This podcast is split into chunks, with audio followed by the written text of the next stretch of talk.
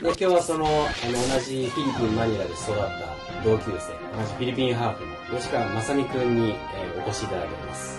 はあのフィリピンあるあるトーク的な感じで今日来たんですよ。いそれってさ、はい。フィリピンあるあるではい。番組に出演したとはいはい聞いたんだけどもはいはいはい。どうだっあ僕がですか、た、え。あ僕はあれねあのメールの返信するの2週間ぐらいあの遅れてしまいまして そう。で結局あのあのなかったことになりました。えで何かい、そうそうそうそうそう。そう完全に。うん。っていうかねあの返信は一応したつもりだったんだけど、うん、あのー何？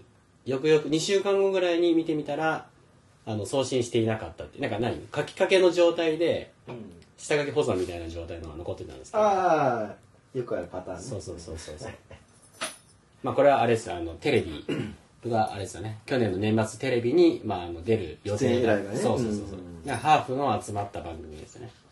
に若い地区はね目立ちたがり屋なのかあのー目立ちたがりたくないのかがちょっとよくわかんないけど。ああそうだね。それはね俺もわからない。まあちょっとね謎な感じでいこうかなって思います。はい。そう。あだけどね2017年今年なったでしょ？なったね。うん。まあなったってもう4月なんだけど。うん。2017年はあの目立っていきたいな、まあ、どんな分野で。まあそれはいいんですけど今日はフィリピンの話ですよ。うん。でやっぱりフィリピンっていうとですねあの結構日本人の方以外でもやっぱりフィリピンの旅行とかっていうと、うん。島っていうイメージが強いじゃないですか、まあ、首都はマニラっていうルソン島なんですけど、大きい。そのセブ島とか、えーパラワンとかボホールとかっていう完全にビーチリゾートだよね。そうそうそう、フィリピンイコールであとはなんかその海外留学。そう英語の語学留学とか最近流行ってるじゃないですか。うん。ででも結構なんかマニラって自分で住んでたからまああのちょっと違う見方というかうん。そういったあの今日はですねローカルな話というか、まあ、ぶっちゃけうちらが住んでた時と子供の時と今のマニラも全然違う。今大都会だから。そうだね。うんまあ、違うと思うんですけれどもそのそうですねセブの綺麗な海トークではなくってで旅行系の話でもなくってもっとカオスのトークをね。そうそうそうそう。繰り広げていローカルなうん。フィリピンのマニラ。はい。で、えー、兼その フィリピンハーフトークフィリピンハーフあるある的な、はい。えーお話をですね今日吉川雅美君に聞かせてもらえればなと思うんですけど。何でもじゃんじゃん。はい、簡単にあのよろしければ吉川君あの自己紹介的な感じのどこどこに住んでたとかですね。あはいどんな子供なフィリピンで。はい。ちょっと教えていただいてもよろしいでしょうか。一応あの僕は今現状33歳になったんですけども、はい、まあ、僕もあの33歳なんですけど。いや、それはそう。同い年じゃん。うん俺たち。うんはい。で、あの、僕の場合は、えっ、と、小学校2年からはい。中学校2年までの6年間、はい。えーフィリピンの、えーマニラ日本人学校に在学してまして、はいはい。マニラジャパニーズスクールですよね MJS ですね。はい MJS って我々呼んでますよね。えー。はい。でその MJS というのは結局どんどんな感じなのかって結構日本人学校っていろんなところにあると思うんだけども、世界中にあるね。うん。うん実際でも知らない人って多いと思うんだよね。どういう環境なのかっていう、で、まあ、結局、まあ、簡単に言っちゃうと、まあ、その例えばトヨタとかそういう大企業の、そういう、まあ、長期赴任。うん。お父さんが、まあ、長期的にまあ数年海外に赴任しないといけないくなった時に、うん。まあ、あの単身ではなくて家族ぐるみでこう赴任した時にその間子供を子供を通わせる学校という感じだよね。そうや基本的にはだからやっぱりあのー日本人のが多かったよね。うん、だから割まあ合的には、8人ぐらいじゃないかな。そえもっとでしょ？91そそんなもん？あまあ91だね。うちらの時は確か2組で40人40人ぐらいじゃなかった？そんな多くねえかそんな多くはなかったと思うけど。あそっかそっか。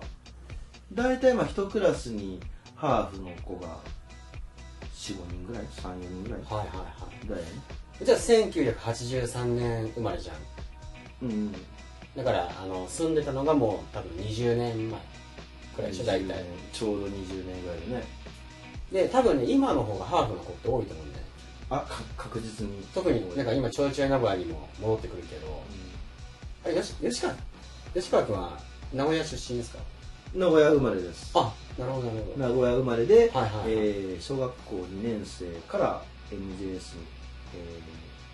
その前は東京に1年間住んでたんですけども、はいはいはいまあ、小2から家庭の事情で、えーあ。フィリピンに移り住んではいはいはいはい。で、まあ、6年間でね中学校2年生の卒業、卒業じゃないわ、えー修行はい。後に日本に帰ってきたという感じなんだけども。なるほど。まあなんか若干話それちゃうけれども。だいぶそれたけどね。はい。あ今からもう一回そらすけどはい。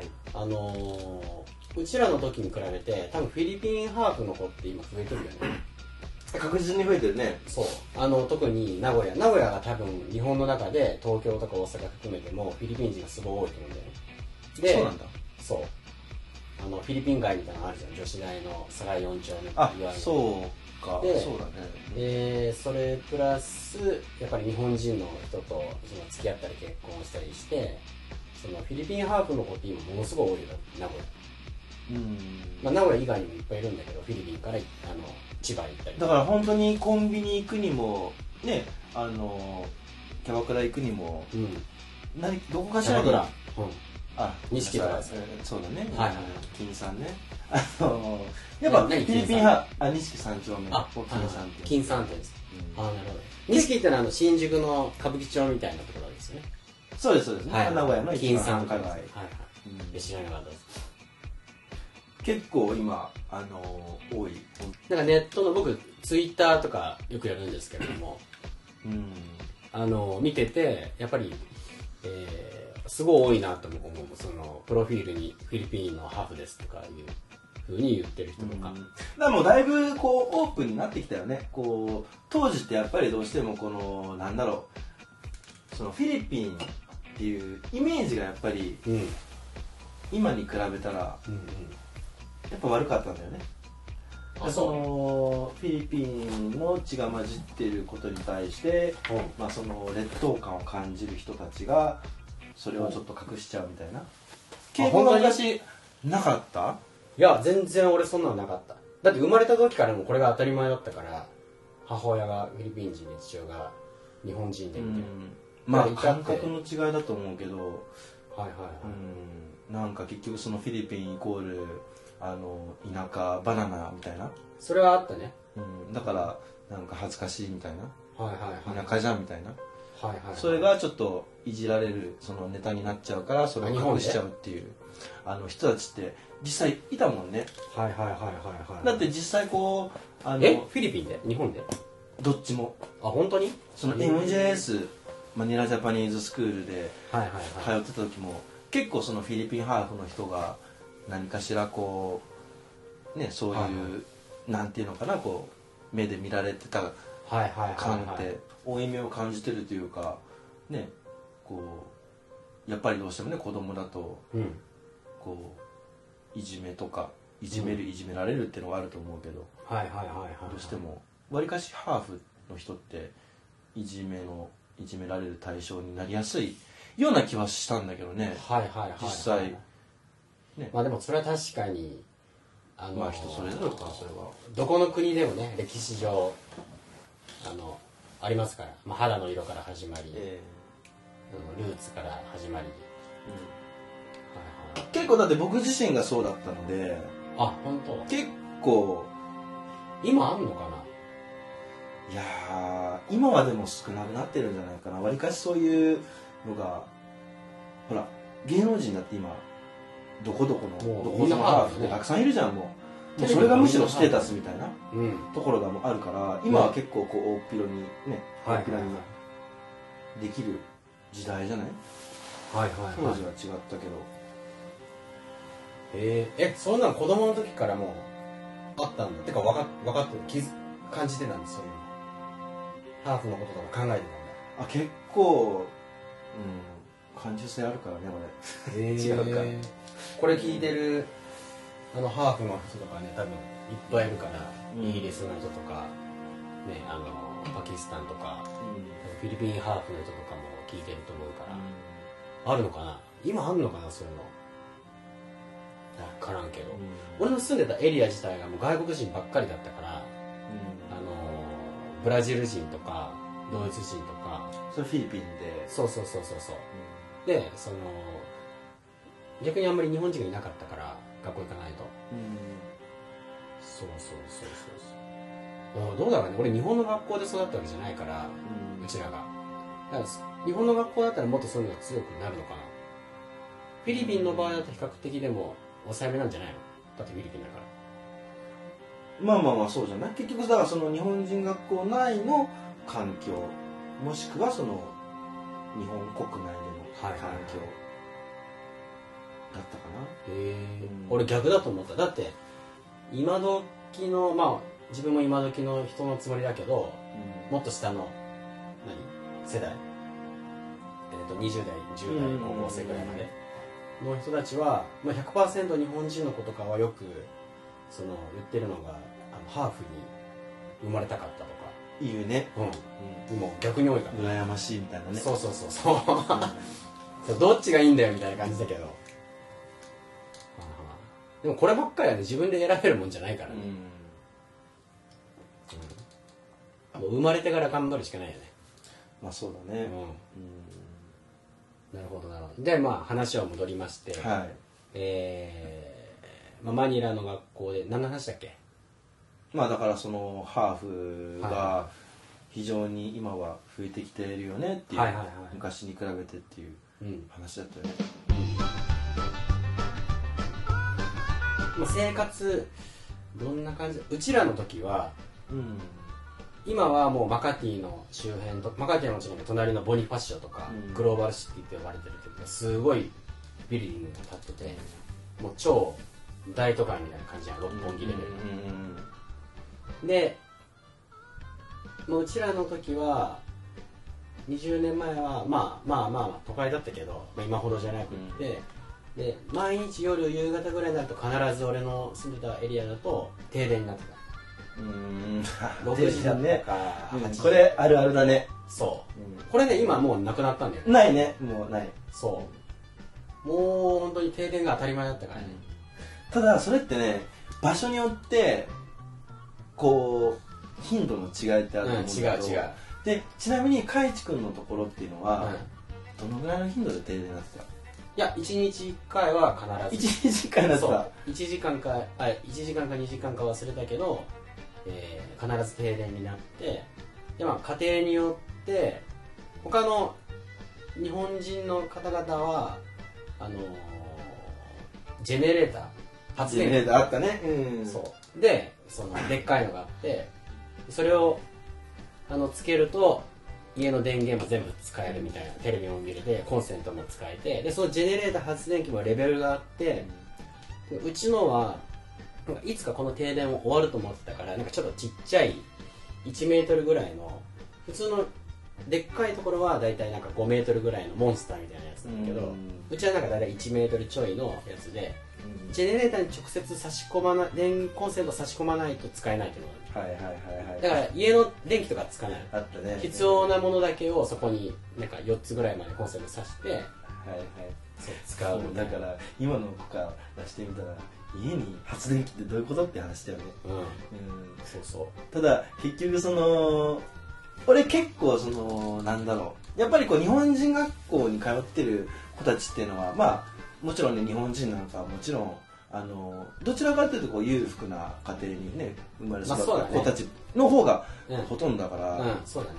でハーフの子たちも結構わりかしそういう人なんだけど、うんうん。俺なんか結構そのわりかしレアでうん。あの普通こう、まあ、学校も、ね、首都圏内にあるわけなんだけど首都圏内のに住んでる人たちがすごい多かった、で、ね、プール付きだったりとか、うんうんね、結構まあ豪邸だよね言ってしまえば、うん。うん普通だよね。うん。もうメイドさんが2人ドライバーさん1人はこれは絶対どこそうお手伝いさん運転手さんが絶対いるの、うん。うん。ただ俺結構すごいネイティブな人だったから、うん。あの郊外にいたから、うんうん。だって俺あのーその MJS まで通うのに片道えー、どのぐらいなの1時間半とか2時間ぐらいかけて車で？毎日車でね送ってもらって。うん、でうち裕福じゃなかったからもちろん運転手さんもいないしお手伝いさんなんかもいないしなんならもう実家だからね、あ本当、うんそうそう。だから普通にあのおじさんとかおばさんとかのねに送ってもらったりして通ったんだけどもうん。そのさっきのジェネレーターの話戻るけどうちはいはい。持ってなかったからね、あろうそくろうそく。そう。で常時あの部屋にはろうそくがあった。はいはい。いやうちもなんていうの面積はあったから、そそのジェネレーターではもう家の隅々までは電気使えないから自分の部屋のところとかはもうろうそくだった。ああだからもう結局冷蔵庫とかねそういうものに優先してそうそうそうそう回すそうわけだからね。そう。で2階あのあれだよ。なんかおかんとかが料理とかするから、うん。そっち系のものとあとはまあ全員でご飯食べる食卓にうん。電気があった方がいいから、そう。でそこで俺はギターを始めたの。アコアコースティックギター。サッカー少年だったんだけれどもアコースティックギターだったら電気いらないじゃん。でテレビも見れないしだからこのやることないし。そう。だからろうそくつけてでこのギターを持ってで停電になってる2時間だけもう毎毎日こうやってなんか練習してみたいな感じだった。そうなんだ。っていうのが日課だった。へそう。えでこの停電の何が困るかっていうとあの停電になると断水になるのよ。断水？水が出なくなる。そうだったっけ？うん。だからあの家によってはタンクがある家とかがあってう、ん。あうんうんうんもしくは町でタンクがあって大抵ねその 住んでるあれなんていうの？ビレッジ。っていうの？そう。ごとにそう。これね多分フィリピンで住んだことないと分かんないと思うんだけどビレッジごとに分かれてるんだよね。だからそのなんだろうビレッジっていうのが言ってしまえばあの日本でいう何々町？町目なのかな？そうでそこからしかその要はゲートが必ずあってビレッジ1には。個しかない。でガードマンが立っててそうそうそう。拳銃持ったね。そうそうそう。ショットガンショットガン。ショットガンから で必ずそのゲートでその要はあのーいろいろこうね車両の出入りがするときに簡単な検問みたいなのがね。うん。そうチェックするんだよね、その人の顔とあと車のナンバーと。貼ってるシールがあるんだよね。そのうん。ビレッジにそうそう。住んでる人専用の。そうそうそうそうそう。これは特殊だよね。うん、特殊確かに。特殊だからあのある意味、えーなんていうの、まあ、そういうビレッジにちゃん住んでる人とかはまああの安全っちゃ安全だよね。うん。比較的。そうだね。うちもビレッジだったけどもな何しても本当に郊外だったからうん。もうもうその停電のレベルとかも6時間8時間止まりっぱなしだから本当？何が一番困ったかっていうともうとにかくもう蚊がうん。そ蚊がねう。そモスキート半端ないよね。うん。だってもうエアコンも扇風機も使えなくなるわけだから、う、うん。もう蚊帳蚊帳わかる、うん。今のこの時代におかしいけど、うん、蚊帳の中に入ったからね俺ら。ああと蚊取り線香ねあの渦巻き型の。あはいはいはいはい、うん。本当に。まあそういう。そう。で停電の時とかもなんかバケツみたいなところに水を溜めておいてで、まあ当然お湯は出ないじゃんでその懐中電灯を持って行って風呂場に。でその何？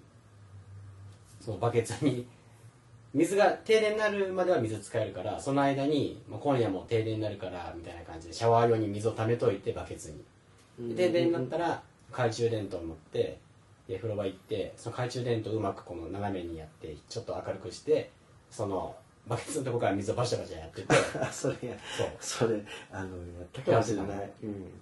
めっちゃやってた俺はいはいはい。そうそう。あったね。もう今はこんなことはないですから。でインターネット当然ないじゃん。携帯電話とかもないし、でテレビは、あのうちは見れなかったんだけどワワウワウウォウウォーウォウウォウとあと BS1BS2NHK NHK 系？うん。のやつがだけ見れたのよ。なんかフィリピンは。当時。でちょっとしたニュースと、えーキャプテン翼。はいはいはい。とかを俺は自分家で見れなかったから、うん。あのーまあ、ただ単に契約してなかっただけなんだけどその近所の、あのー別の日本人のうん。人の見れる人がいるから、あのゴルフの上手な人はいとか、はいはい。そういうとこ行って見たりしてた？あーもうそこはもう俺本当にあのー学校から帰るじゃん。うん。家に。うん。でも家に帰った瞬間にもうむしろ日本語も使わないからね。現地の人らと遊んでて。ほうほうほう。あそんな感じだったんだ。もう完全にもうその、はいはい。日本人はもう学校だけみたいな。はいはいはいはい。で学校が終わって家に帰るともう俺フィリピン人って感じ。あじゃあもう完全にあれだねあのの他の MJS の子たちよりももっとローカルだね。かなりローカルなだと思うよ俺。はいはい。本当に。うちはねうちのおかんはもう日本語あの俺はタガログをもう全然勉強する気がゼロだったから、うん。喋れないもんね。そうそう。一切もう、あの反抗期だったから、はい。小学校の時。そう。だからもう完全に日本語だったね、だからもう番組テレビとなんかもう本当現地のねあのーテレビ見てたし。あ本当。でこれね結構ねこのあるあるね、あの通じるかわかんないんだけど。おお来ましたよ。あのね今思い出したんだけどテレビで。うん。結構やっぱりあのー日本のアニメって、うん。まあ、世界中で人気じゃん。うん。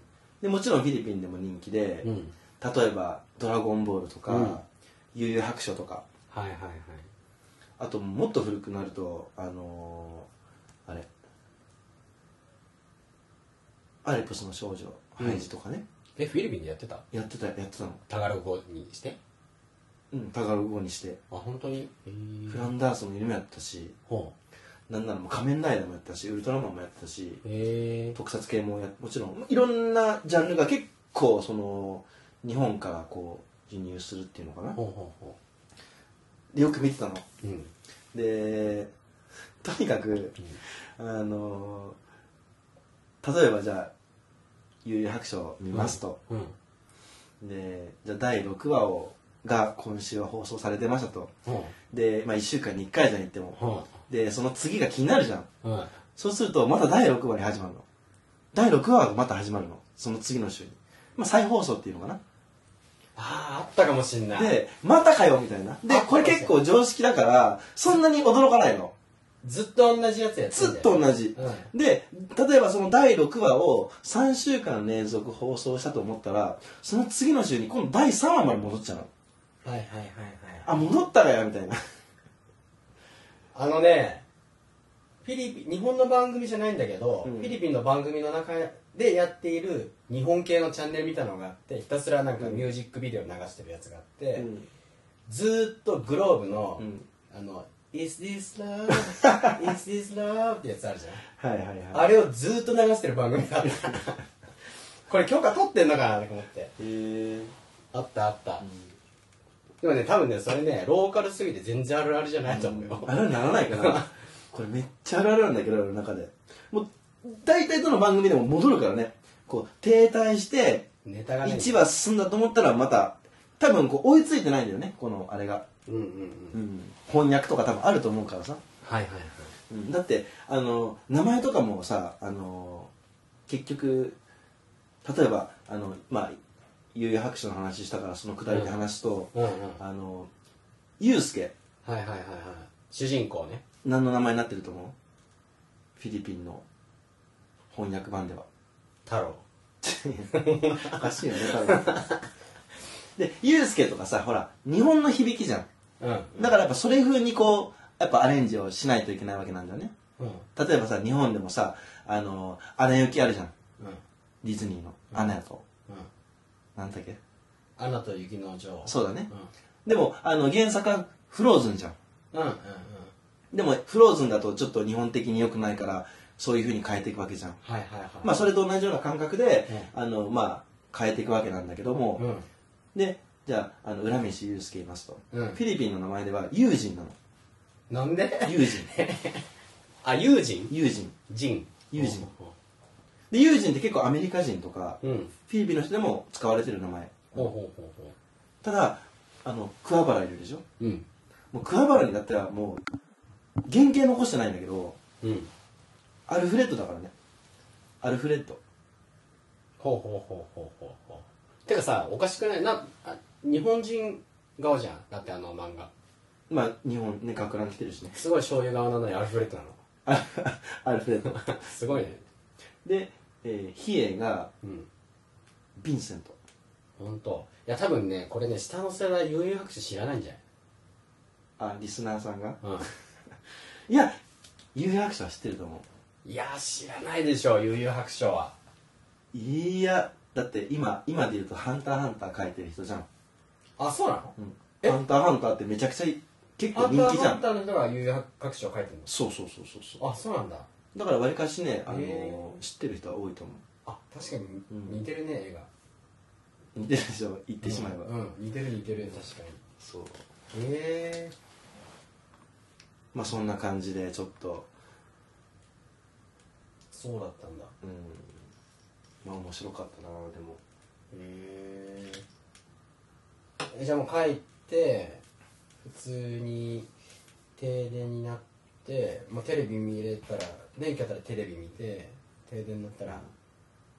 もう外で遊ぶかうん。蚊帳の中に入るか ろうそく焚いて。暗っ。でうち、うん。あのその停電でうん。あの自分があの小学校3年生の時に、うん。まあ、停電になりました。うん。でろうそくを立てますと。うん。でみんな寝ちゃって。うん。であのうちのおばさんかな。